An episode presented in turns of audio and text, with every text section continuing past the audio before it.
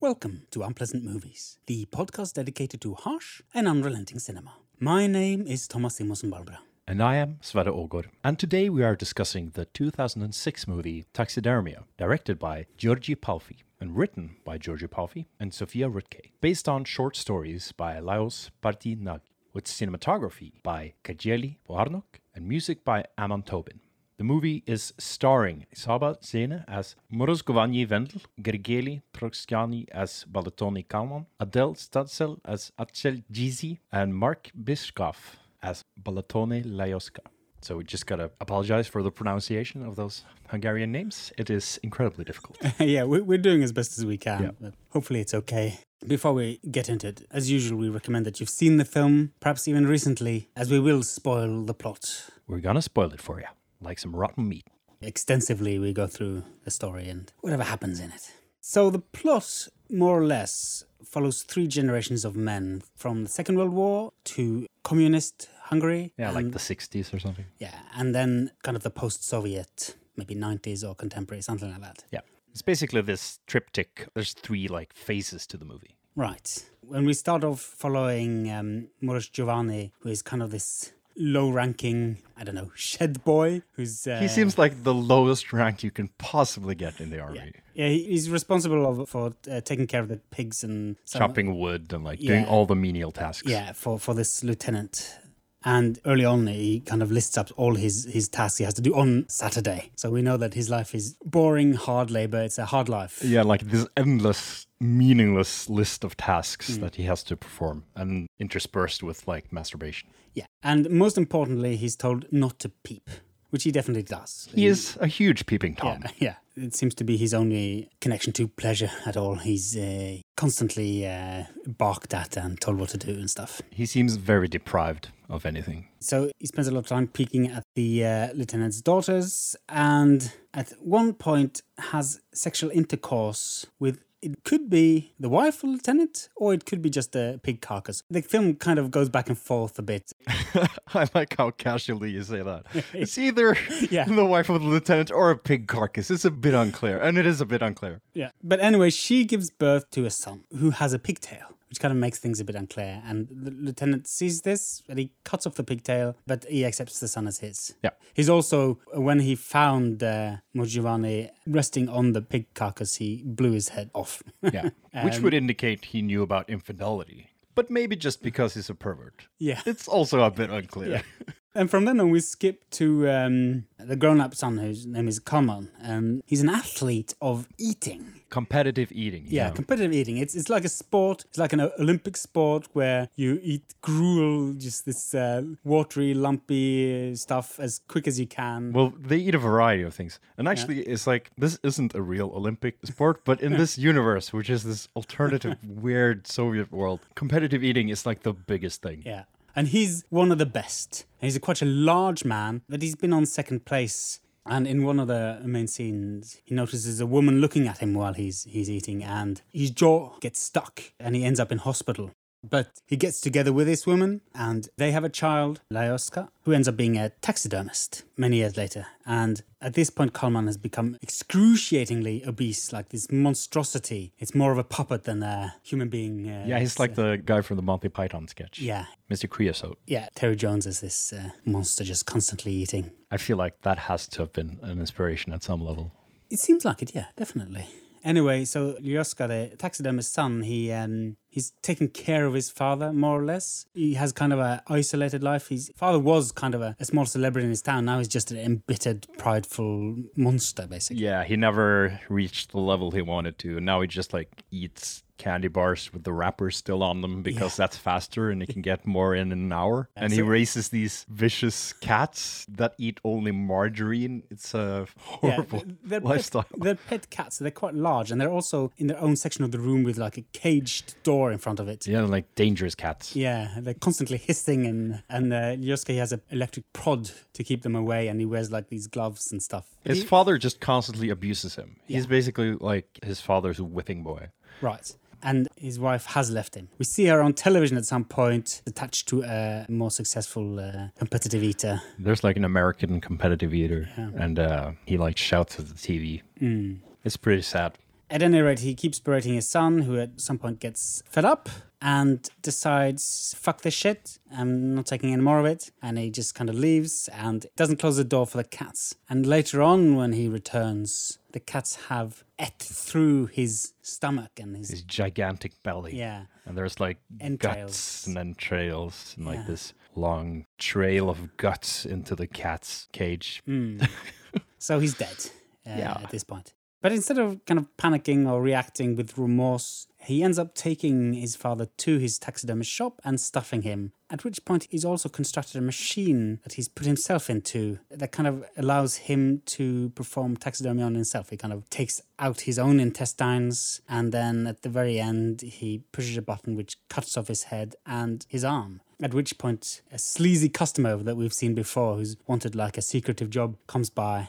We see that his secretive job is a human fetus in a small glass. Uh, Yeah, it's like a keychain. so horrible. yeah, in a glass ball. It, it's nasty. Yeah, it's fucking it's it's good shit. Yeah. And anyway, he comes in and he sees the bodies, and then we skip to an art gallery, and he's having a talk with an English translator, quite uh, pompous. Yeah, he's uh, like this art curator now. Hmm. Like lots of fancy people in this like gorgeous, sumptuous Yeah. uh, museum. Yeah, everything is white. Everyone's clad in white. It's very stiff. It's very cold. Yeah, and he has like this panegyric like uh, monologue about Mm. these art pieces, the last things he created. It's pretty fucked up, to say the least. Definitely. And then the camera kind of zooms in or tracks into uh, Yoshka's belly and into his navel and goes to black, and then the, the film ends. Yeah, I would also add that it seems like the reasons he performs this self taxidermy, he's also uh, sort of rejected by this woman at the supermarket, and his dad dies, so it, it doesn't seem like he has anything left to live for, basically. His Yeah. life is pretty pathetic. It's, it's pretty isolated, and uh, Yeah. he doesn't seem to have any friends. He seems he seems pretty fucking uh, like he needs a, a walk in the sun. That's the story. It is fairly straightforward. Like there isn't a lot of subplots. What you see is sort of what you get. I feel like there isn't a lot of subtext, and Yeah. I feel like that's intentional. It's ki- kind of interesting, I think, because it definitely feels allegorical and has kind of a socio-political uh, digesting Hungary's history. Yeah, I feel like you can read that into it. But there's also a lot of ambiguity Yeah. to it. It feels almost surrealistic, or at least Definitely feels like it has this surreal Dada vibe to it, and it also it's incredibly visual. and uh, visceral. Yeah, and visceral. So I feel like a lot of what the movie is is sort of these gorgeous art pieces and this incredibly interesting and weird and fucked up situations. Mm.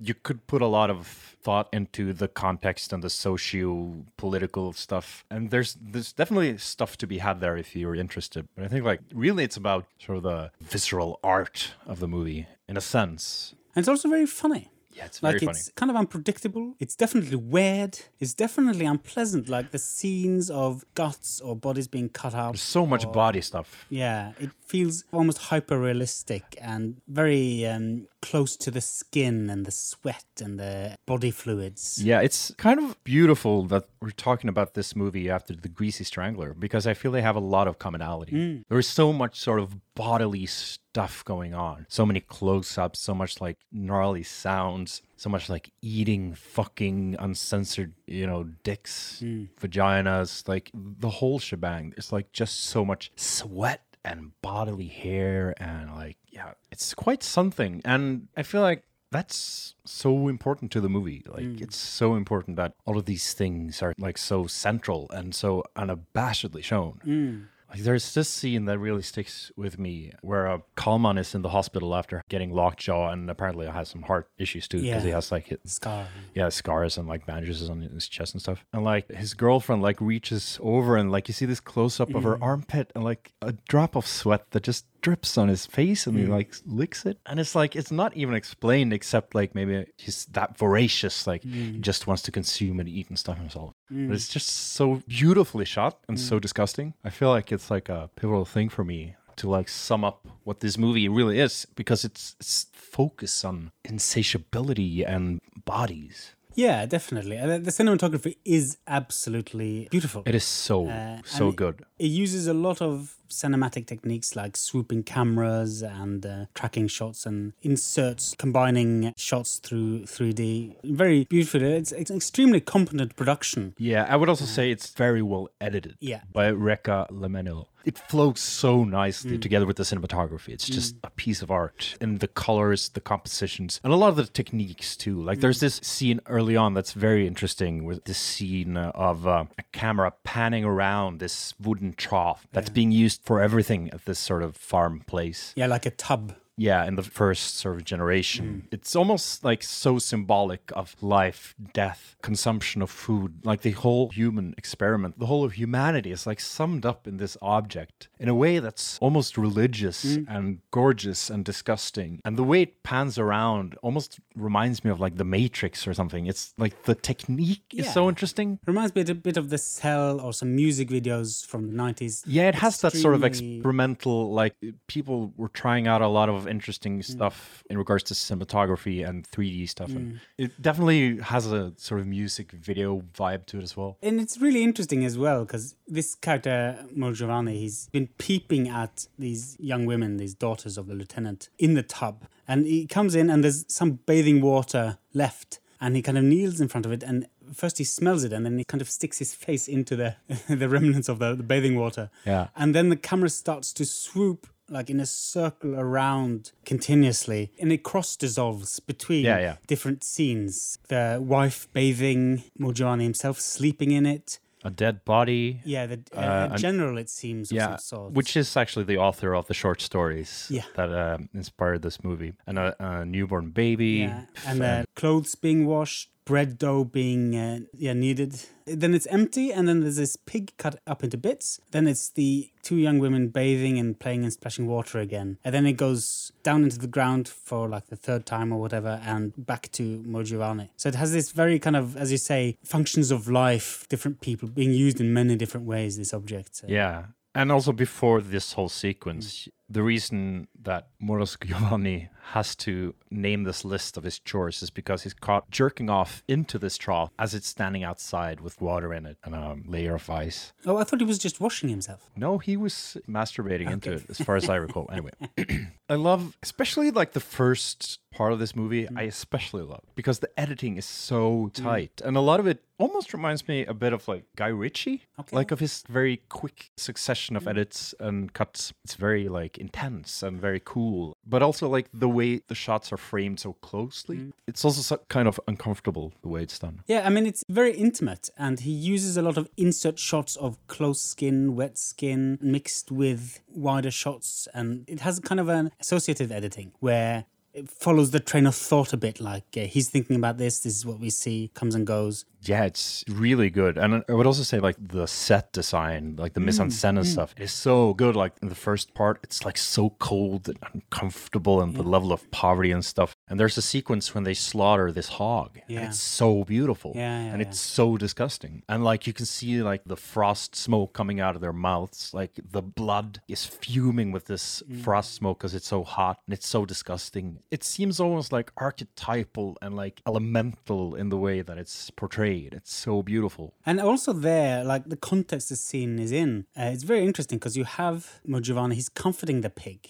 before. And he tells it, don't worry about your figure, just get nice and fat. And he sings like a sad song about an orphan girl. And then we see him with a book of the little matchstick girl. And there's some insert shots of him possibly as a child. Yeah, it's the H.C. Andersen story. Yeah, and uh, he, he opens the book and it has this big pop up stuff, and the camera goes in, and then he is in the book. It's kind of beautifully tracked. Yeah, it's really like the way that's done. It's fucking magical, and of course, it's used to portray this kind of pedophile scene. Yeah, because he goes and sits next to in this little matchstick girl, and he um, kind of creepily comforts her and takes her hand and kind of rubs it warm, and then he kind of sticks it in his jacket and he asks her if she wants to see the stars, and it gets really creepy, and the image cuts to stars, and we hear like this intense pig squealing.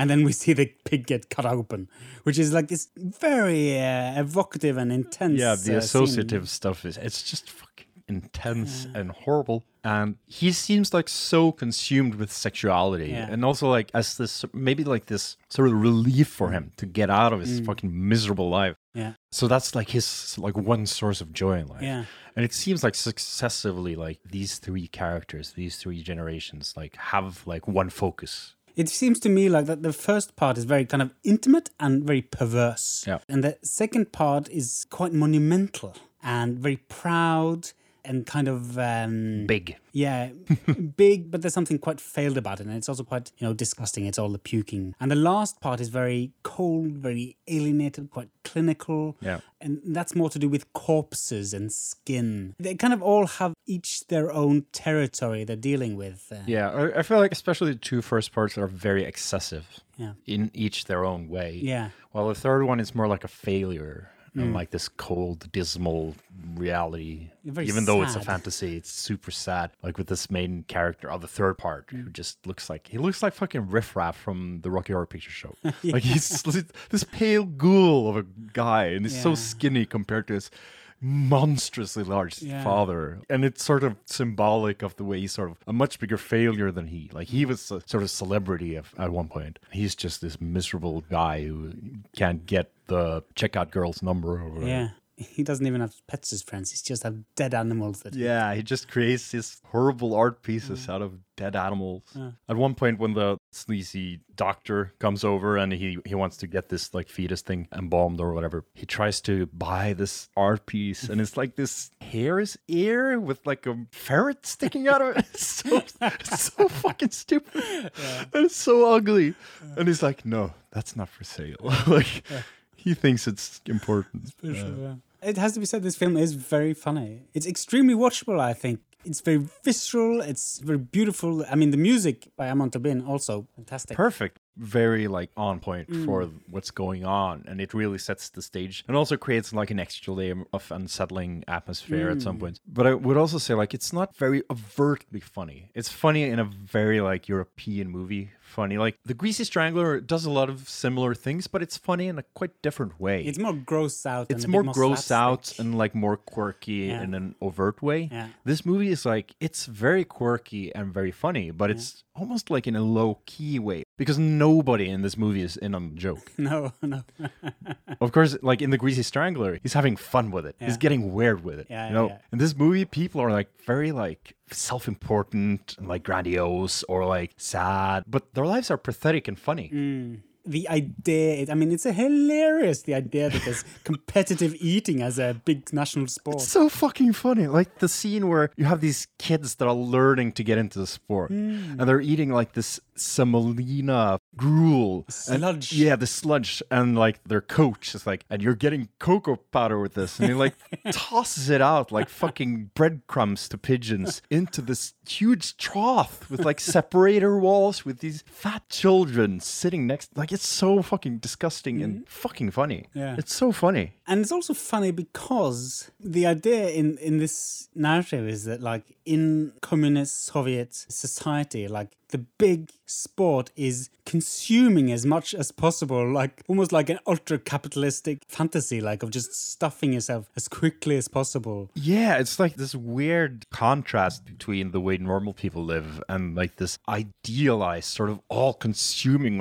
horrible, gigantic beast of mm. just food consumption. It's interesting the way that's sort of juxtaposed with the way the Soviet regime actually was, which was so austere and would never idealize that shit. It takes place in this sort of weird alternative reality, and it's very interesting because it's we're very like well thought out. The minor details of the set design when it comes to these competitive eating matches, like after they've done a round of eating, they go and puke it all out, and they have like these headbands they can rest against while they puke, mm. and they get like these injections of like lubricant or whatever mm. to throw up better. It all seems very lived and gnarly and gritty and very well done, like the design of it. Those parts also remind me a lot of uh, Roy Andersson and Yeah, his yeah, his, his brand of humor. The characters aren't aware of it, but it's so sad and funny and, and sort of bizarre. as you said, there's so much details. Like there's a lot of language around like their competitive eating. Like they have a term called the Garmeyer cross swallow. Yes.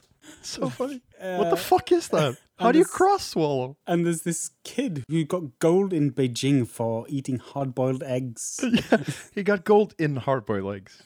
That was like the branch. It's like you have 100 meters, Yeah. like the, the marathon, and like in this you have fucking hard boiled eggs, and you have like uh, fucking horse sausage, and like there's different branches you can specialize in, I guess. And weirdly, they, in that part of the movie, they also keep referring to Norway. Like Bella, Kalman's main competitor, who's also a Hungarian eating champion. There's a scene where the day when uh, Gizi and Kalman get married, he fucks her outside. And It's so he fucking- And he screams out, I won you, Gizi. Norvegia. Yeah, he like wanted to take her to Norway and Yeah. stuff, like elope.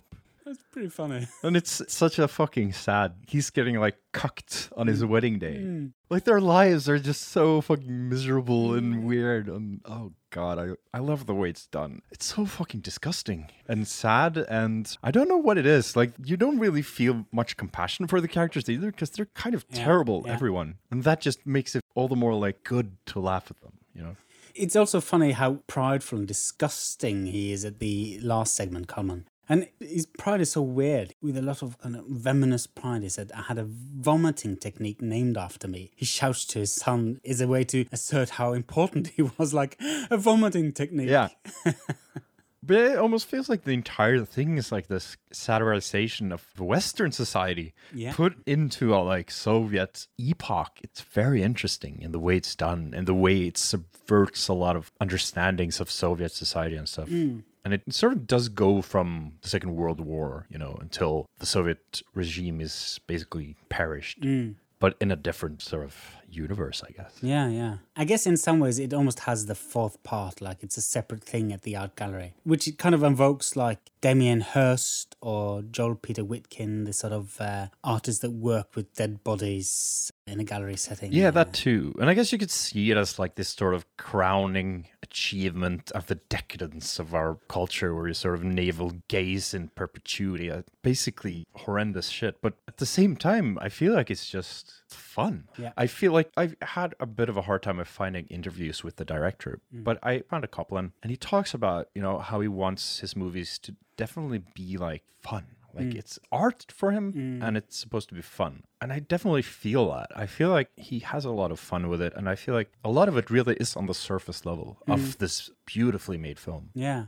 I mean, this thing can easily misfire, I feel like, when you're Oh, yeah. drawing in these. It's kind of expressionistic in the way that how it communicates it, but it has a lot of specificity to it. Like, I'm sure there's a lot of things that we don't pick up because we don't really know Hungarian history that well, but it feels very specific and very clear. And um, his uh, previous film before this, his debut, Hukkle, I really like as well. And it's very different. It, it's not unpleasant in that sense. It also has kind of a allegorical vibe to it. It's like a remote village, and there's like lots of observations of daily life. And then there's this farmer who's hiccuping a lot. Yeah, yeah.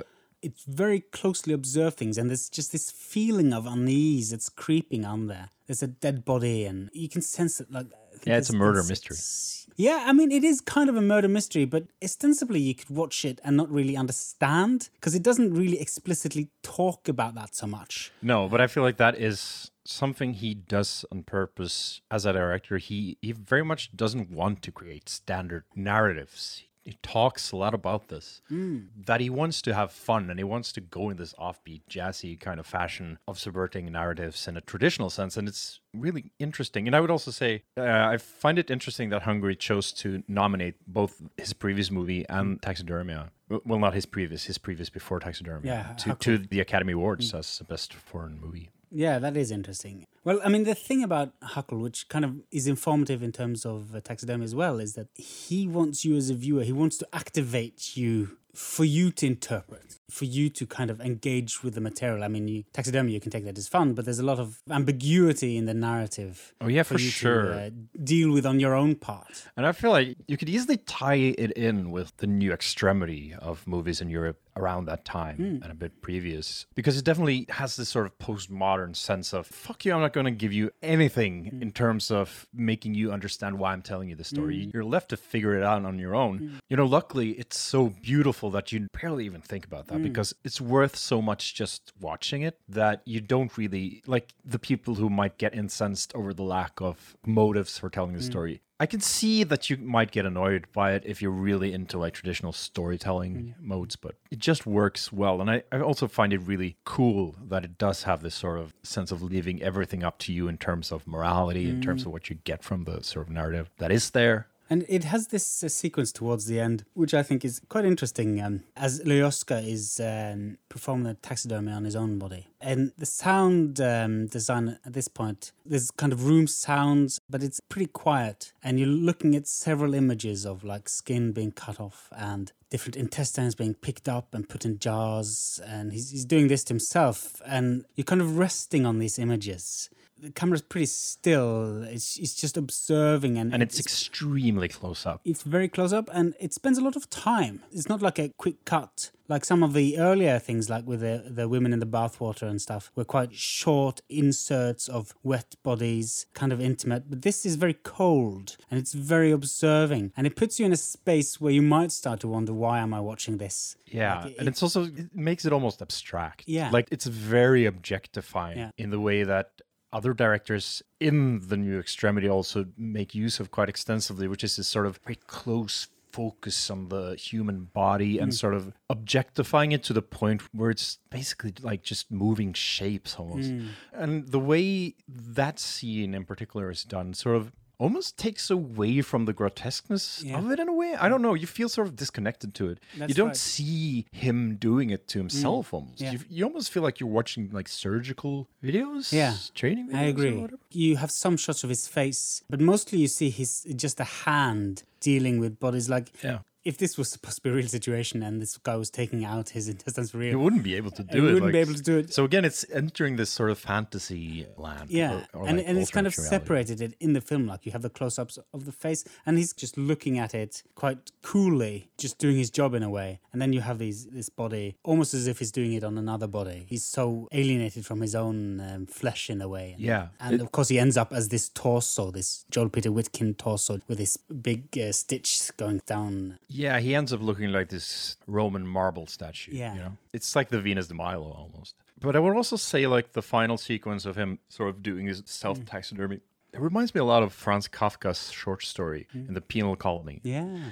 And I feel like th- that also has to have some sort of inspiration. I don't know if that's part of the short stories because I wasn't able to find any of them in translation. Apparently, not so easy to find Hungarian stuff in translation. Yeah, But- this Leos Partinagi's Yeah, stories. but if so, then I feel like that probably would have been inspired in some part because it's it's less actually that's that short story is also horrific and bodily gruesome and but it's also very comic. It's also very funny in a way that's very reminiscent of this movie. Although I would say the last scene in this movie, like I would say the tone is quite somber in the last part mm. compared to the previous episodes. It's not as funny. It's more like funny in, in melancholy in a way. Yeah, and also funny in the like sheer absurdity and also unbelievableness of it. Yeah, and I guess it does make sense because it is very excessive. It's taking us to this extreme place that nobody would ever do. Probably, unless you were like fucking Ed Gein or something. I don't know, like the sheer absurdity of it, it is kind of funny. Like it is kind of funny that this little like insignificant pale ghoul of a guy turns himself into like this lauded piece of artwork with these like rich fucking uh, gallery goers in like pure white gowns, sort of marvel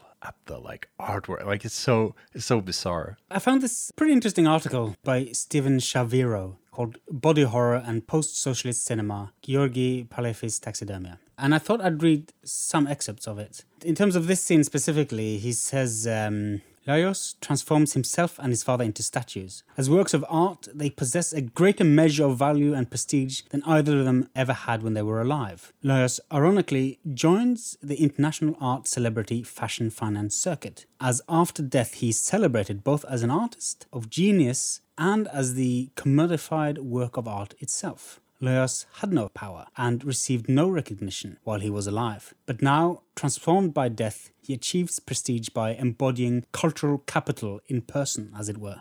That is interesting. That is Isn't it? very well written. Yeah. Uh, very well put.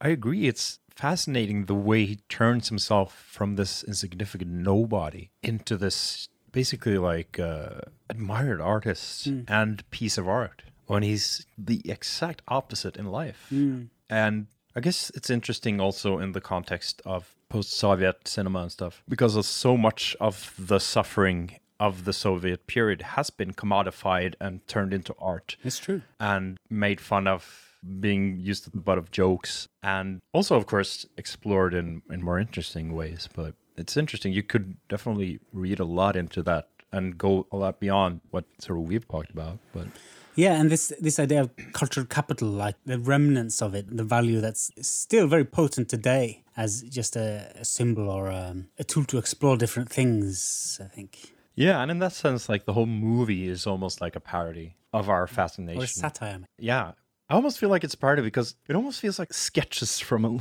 alternate universe. It has this sort of weird vibe that it's hard to put your finger on, but it almost feels like the entire thing is sort of made to sort of mm. make fun of you in a way that's really appealing. Yeah, I guess a parallel to Monty Python is suitable in that sense. Mr. Creosote specifically, but in general, how they treat history or legend as Yeah, yeah, yeah. very playful and But I feel like it's all in good fun. Like Yeah. I feel like, it, despite being this horrible movie, I feel like the director is having like some good-natured fun with us. Like that's just my feeling anyway. Mm. But it doesn't seem like this is to like torment you or anything. Even though like there's, there's so much horrible shit going on, it has this sort of light touch. right. It's sort of like the Greasy Strangler, or like they managed to portray this horrible shit in a way that's very like lighthearted and fun. And that I think sets it apart from a lot of the sort of new extremist cinema mm. we've discussed, mm. because a lot of that is very serious. Can be a bit self-serious. Can be quite self-serious, can be a bit dour almost. But this is like very like exuberant in the way it sort of exposes all this horror in society. It's very invested into this type of cinematic language that's very, um, very enjoyable. Kind of a, this American, easily consumable, very um, joyously made, like this almost music video uh, techniques. Yeah, very entertaining. Like I mentioned earlier, like the Guy Ritchie connection, like it's made to like be very impressive visually and very entertaining and very crisp and clear, and like the framing is beautiful and like the, Yeah, the yeah, focus is very on point. And Use of colors very catchy. yeah, it feels a lot of it feels very American, like you say, in the way it's so sumptuous, Sumptuous is a good word. sumptuous and excessive. I think like that permeates the entire movie. It's so excessive.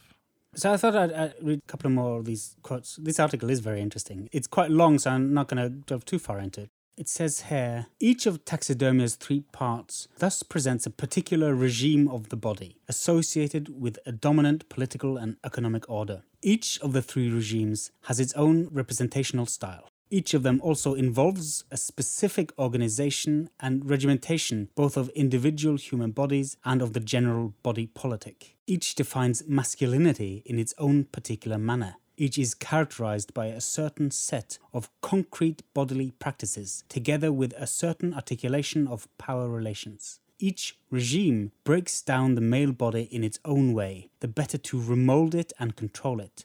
Through its form and style, no less than through its content, taxidermia makes visible and audible to us a ubiquitous but diffuse and impalatable network of power relations, social norms, and ideological background assumptions. Each part of the film traces one of the ways that social, political, and economical forces are literalized, implanted directly into the flesh, and thereby expressed in the bodily anguish of a single male protagonist. Damn, that's some well read shit.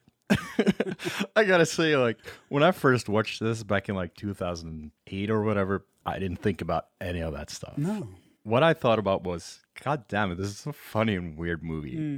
So, yeah, that is very interesting. And uh, I didn't think like in those terms specifically, but yeah, I, I agree with a lot of that. But what I think is so lovely about this movie is that it works on those different levels you could view it in those terms of very like serious cinema discussion but it's also like i think it appeals to people who aren't necessarily into that stuff Yeah, I think so too.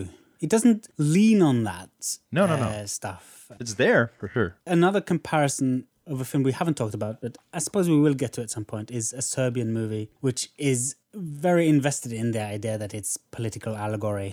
But I feel fails in a lot of the ways that this film succeeds.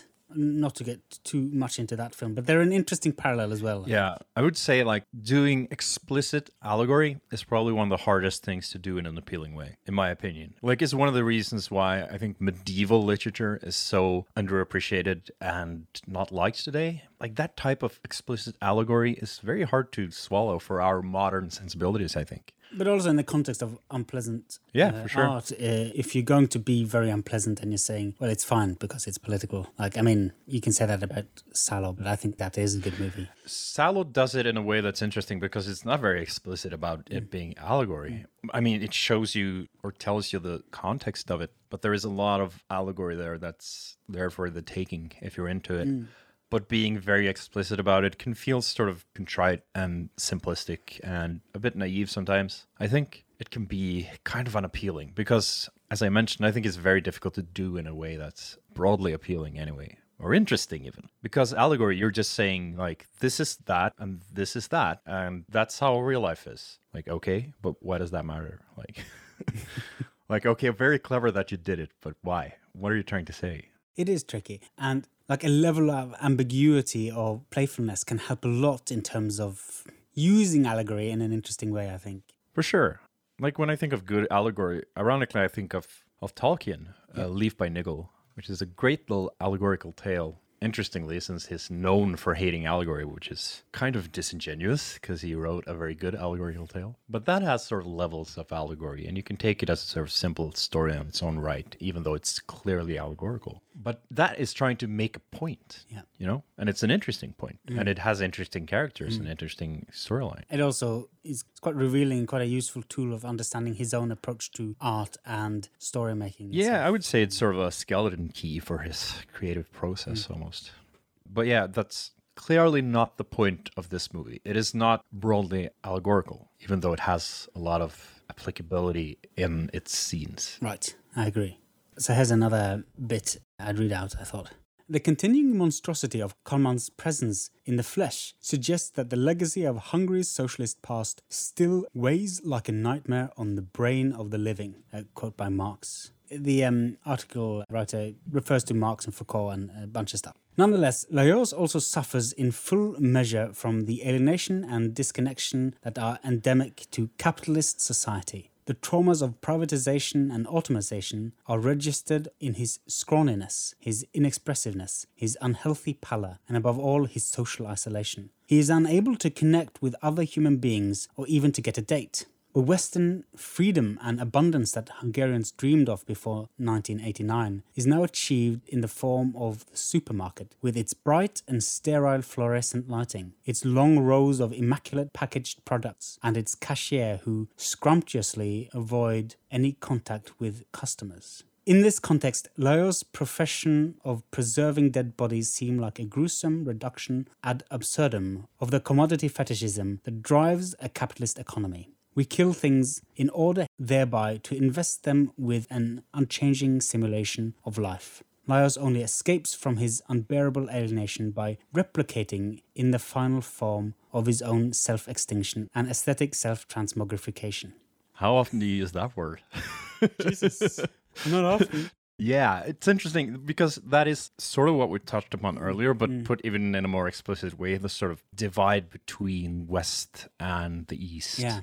And also this sort of nostalgic sort of leaning or remembrance of the socialist regime, like especially in the central part of the movie. Mm, You have this sort of weirdly almost idyllic sequences with Kalman and his girlfriend, well, his wife, Hmm. and they're sort of on a vacation Mm. and they're like frolicking around Mm. and they're like um, at this yacht with these communist uh, sort of dignitaries Mm. and it, it all seems very like kind of decadent and kind of fun and kind of like good times and when the sequences with his son are like the opposite of that shit Yeah, yeah, yeah. That's true. I mean, it's good times, but they're also forced to do some competitive eating when they're on the trip.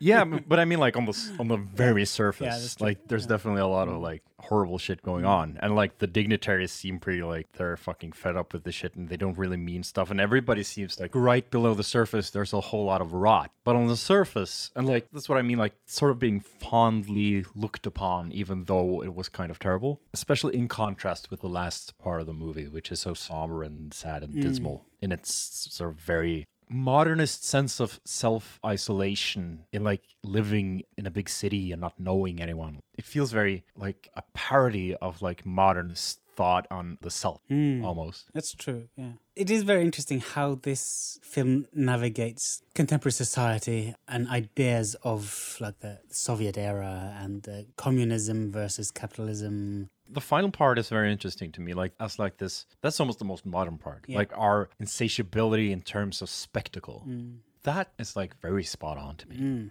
It lacks all the dirtiness and weirdness of the competitive eating. Like, Yeah, but it's uh, almost the worst part. Yeah. Like it's so like like on the surface is the most beautiful, but like it feels like so like such a corruption of the soul. well, it's even more cold and alienated than the third part with the taxidermy. Yeah. And like, there aren't any characters at all, really. You just have all these people standing, also almost like statues there, like in these very beautiful poses. And like, everyone's dressed more or less the same, looking in the same direction. They're very like non people. Yeah, it it definitely feels like this sort of utopian on the mm. outside, but horrors on the mm. inside. Whereas like the first part of the movie is almost the opposite. Like it feels almost quaint in Yeah. comparison. Like on the outside, there's so much shit going mm. on, like this masturbation and like fires and animals and slaughter and shit. But at the same time, it feels like the most human part. Like that almost seems normal. Yeah, yeah, because it does have this intimacy. You know, I really like the way in the first part, like he's obsessed with this fire and holds up to his skin, but he's almost kissing it or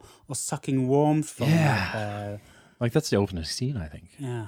It's very beautiful. It's so beautiful and fucking horrible and weird and kind of you know, I don't know, very intimate. Yeah, and several times it's also his only source of light and warmth, it seems, and he's very attached to this. Hmm. Yeah, he has uh, this candle ration. I think Yeah. it's like he doesn't have a lot of it. He seems to appreciate it a lot. You know, the little he has, he appreciates it. I gotta say, like before I rewatched this movie, I didn't recall a whole lot of it. The things I really recalled was the first part, and then Yeah. bits of the competitive eating and stuff. I gotta say, I didn't remember the third part at all. Mm. Like that was the thing I didn't recall. I would agree. Like, there's a lot of details I'd forgotten, and mainly maybe bits from the competitive eating and like Yeah. the opening shots that are very striking. Yeah, like the hen pecking at his dick. Mm. Like that's so fucking funny. and then the scream, and Yeah. then the scream is suddenly like the matron of the house Yeah. calling the girls in for like bedtime. Yeah. There's so much funny editing in the beginning of the movie. It- great transitions. yeah. That's right. It's really good. Well, I'll just end off with this last quote from the article here. It says, um, After all the grotesque and disgusting metamorphoses of the flesh that we have witnessed throughout taxidermia, we are left with these sanitized and pacified body images, safely rendered as figures of cultural capital. Such a conclusion is the only one suitable to our neoliberal era, where there is no alternative, and where everything has already been thought of and subsists only in order to be recycled.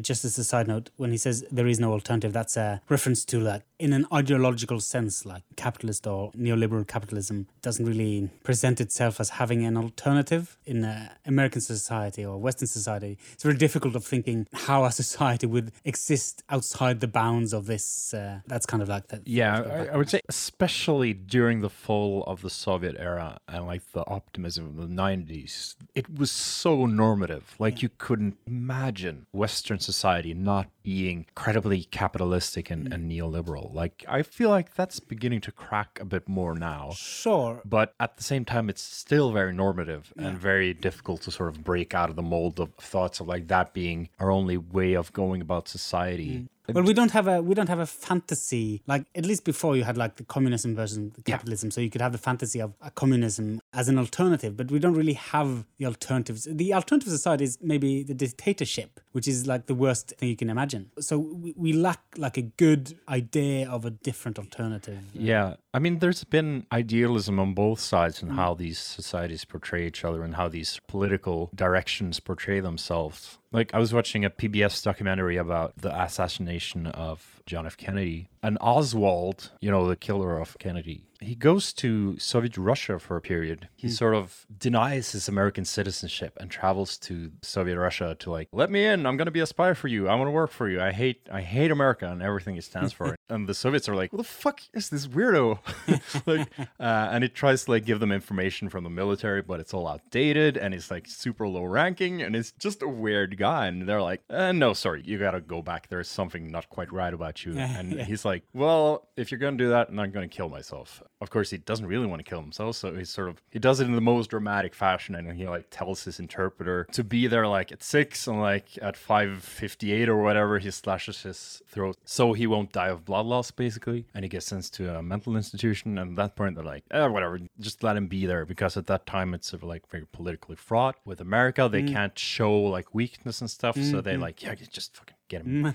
so he works like in Soviet Russia in this TV factory for like a oh. couple of years. And he realizes life in Soviet Russia fucking sucks. like his idealized version of it fucking sucked.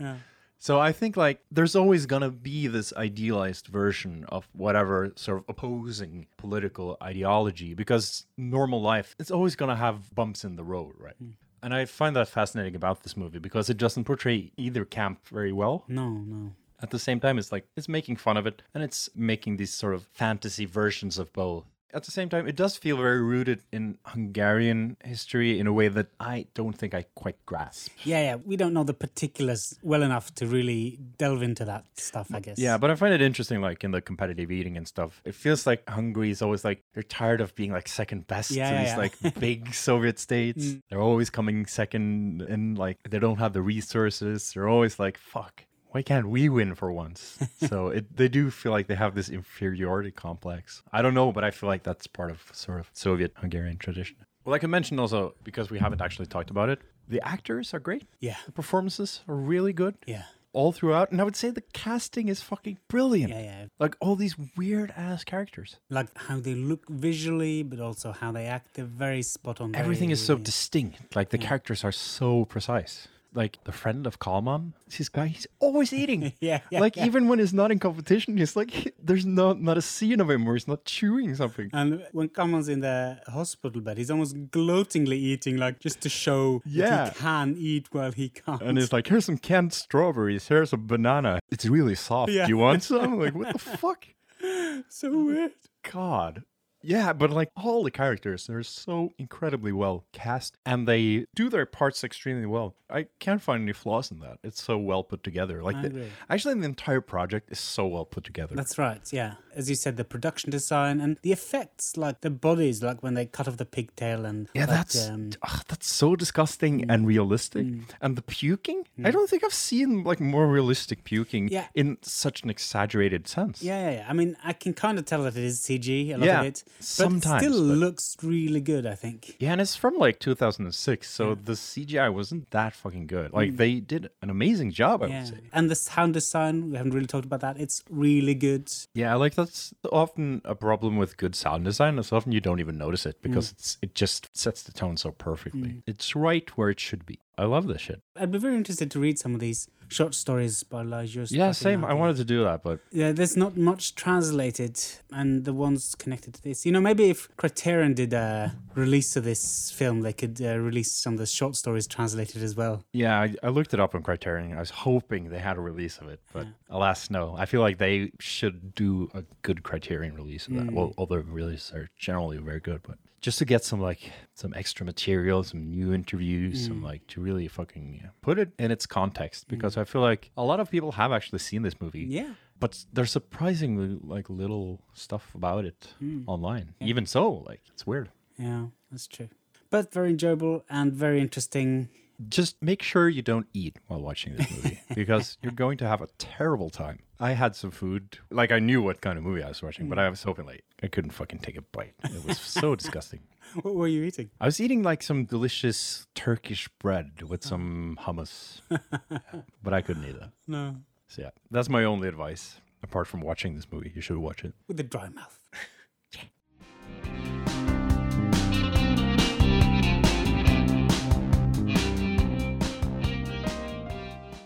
So, Sverre, do you have an unpleasant recommendation for me and the audience today? I do indeed. I've been reading a lot lately and a lot of horrible stuff. Oh, yeah. History, of course, is just full of horrors. Yeah. And I think historians also like to write about horrific shit. But yeah, I read recently a book, which is my recommendation uh, this episode, and it's called The Broken Spears. And it is written by Miguel León-Portilla. It is basically a native telling of the conquest of Mexico. So there are basically a surprisingly high amount of native sources for the conquest of Mexico hmm. by Cortez. Hmm. And it's just fucking terrible. Like the amount of violence in this story so fucking horrific. And the way the Spaniards treat the natives is so fucking senselessly gruesome that it's sort of beyond the pale of what you'd expect of normal human oh, beings. really? Of course, the Aztec society to begin with, it was kind of like the religious rites kind of horrible too. Like the human sacrifices mm-hmm. and shit. Like they had one god they liked to appease by sacrificing children and they had to make sure they were crying. Otherwise, the god wouldn't be appeased. But whatever. like in this age of cultural relativism, like it was religion to them. Like it was important to them. I get that. Like I find it horrific. It is gruesome. Like but that's not really what the book is about. The book is about the horrors the Spaniards did, and um, it is fucking like the war between the Aztecs and the Mexicans basically was kicked off by because they are sort of welcomed. It's sort of interestingly portrayed in that they tell a lot of the omens before the Spaniards and Cortez arrive. A lot of like weird and bizarre shit is going on, and they sort of interpret these signs as something bad is going to happen to their state. And yeah, the Aztec ruler Moctezuma II, he seems really terrified by these portents and stuff. And so when the Spaniards arrive, they sort of, first of all, they don't have any sort of clue what the fuck is going on. Yeah, they yeah, don't understand why these people are there. Yeah. They're so strange. Yeah. They are decked out in iron. Everything is iron. Like even the horse's armor is iron. And they have horses. Like they don't know what the fuck horses are. Like they're these fucking giant deer or something and they're fucking riding them. Like they seem like people out of a fucking nightmare to them. And they call them gods. Like they don't know because they think it's Quetzalcoatl, I think, Yeah. the god returning over the sea. Initially, anyway, they seem to like think that maybe that's it. And so basically they try to appease them and stuff. And to appease them, they sacrifice some people in front of them. And Cortez, uh, these people are like, no, no, no, what the fuck are you doing? God, this is, we don't want this.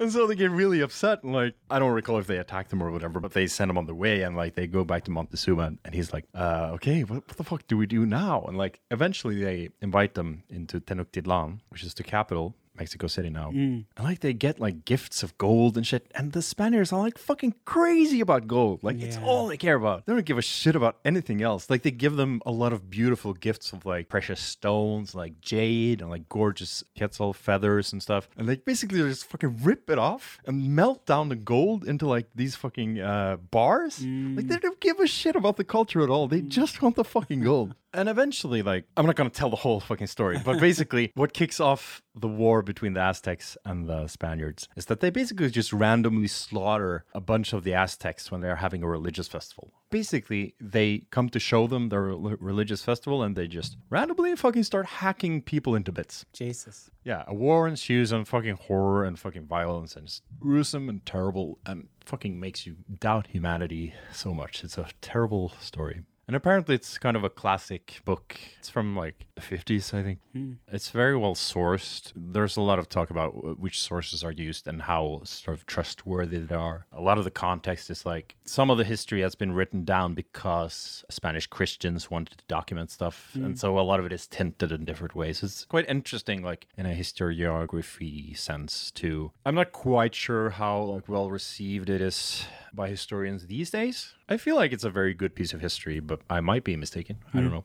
But yeah, it's a good read if you want to fucking feel miserable. It sounds very interesting. Were they like torturing people? Were they? Uh, There's so much torture in this book, dude. Yeah. There's so much torture. It's so horrible. It's disgusting because they want to know where the fucking gold is. They're like, give us the gold. They like sweep the fucking city. And like people try to hide gold. Like people try to dress like fucking vagabonds because they don't want the fucking Spaniards to come and take the little gold they have. Like, mm. and they fucking take every fucking last bit. And at some point, like a lot of the gold is lost because the Spaniards are trying to escape because the Aztec sort of return attack. And so a lot of it is dropped into a river. And mm. like after they retake the city and stuff, they like hound the natives for the fucking gold they lost. And like, they, mm. you got to bring back this gold. Like, we want this and this much gold. And it's like so incredibly unreasonable the way they treat the Aztecs. It's so fucking awful. there was also this legend of a golden city, wasn't there? There, Yeah, El Dorado.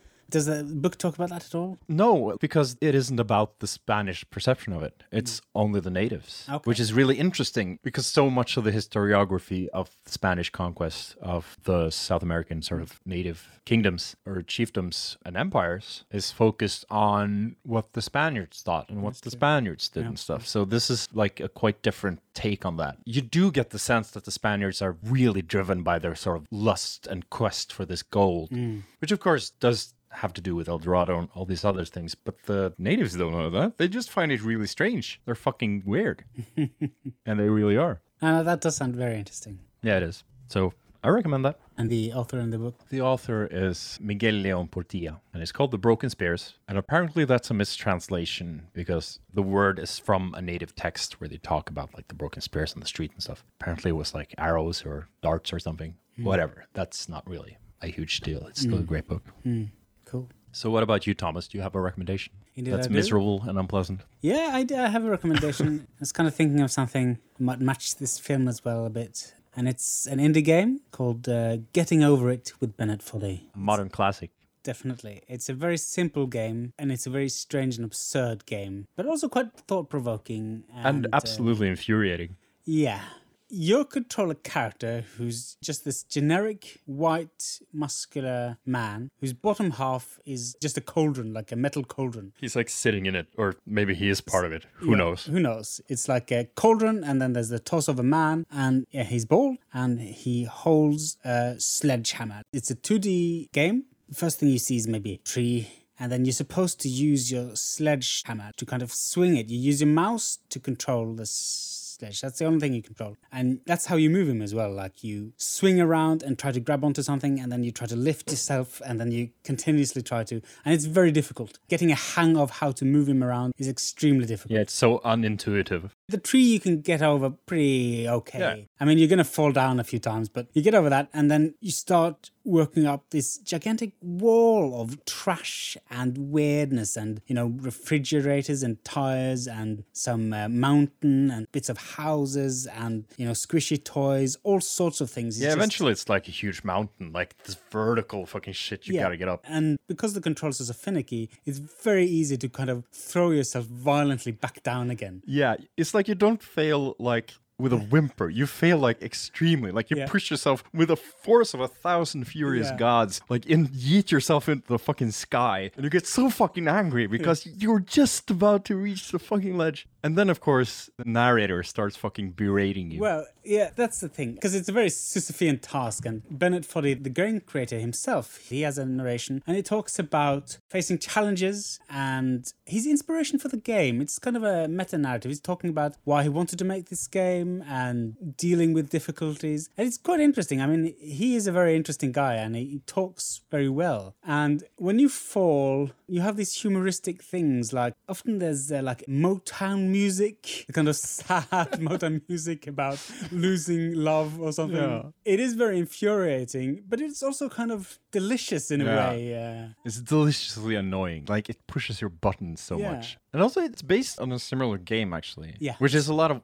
what it's talking about Yeah. in the in the game. it has a, a narrative that's very interesting, and you want to hear more what he has to say because, like I said, he's he's a very interesting guy, and um, progressing through that story becomes very infuriating. But you do get better after a while. Even as you start to get hang of it, you can deal with the different obstacles. Are further ones and more difficult ones along, and you're constantly kind of pushing yourself against uh, your own limitations. And what I was thinking is that it's kind of time to get over like the socio-political issues of taxidermy and this game is also very funny it has not maybe political but maybe more existential themes that it's kind of dealing with Yeah, uh, and, and it's just so absurd. The shit you're doing is so pointless. Yeah. Like, what the fuck is this cauldron guy trying to get over this? Like, it, it doesn't make any sense. yeah and everything in the game like he's not made any of the assets like any of the bits and pieces Yeah, He's it's all like generic Unity stuff. I yeah think. he's found it from just libraries and, and just plunked it in as he sees fit and Yeah, because that isn't important. Well, the fact that it is assemblage in a sense is important for the narrative. Interestingly enough,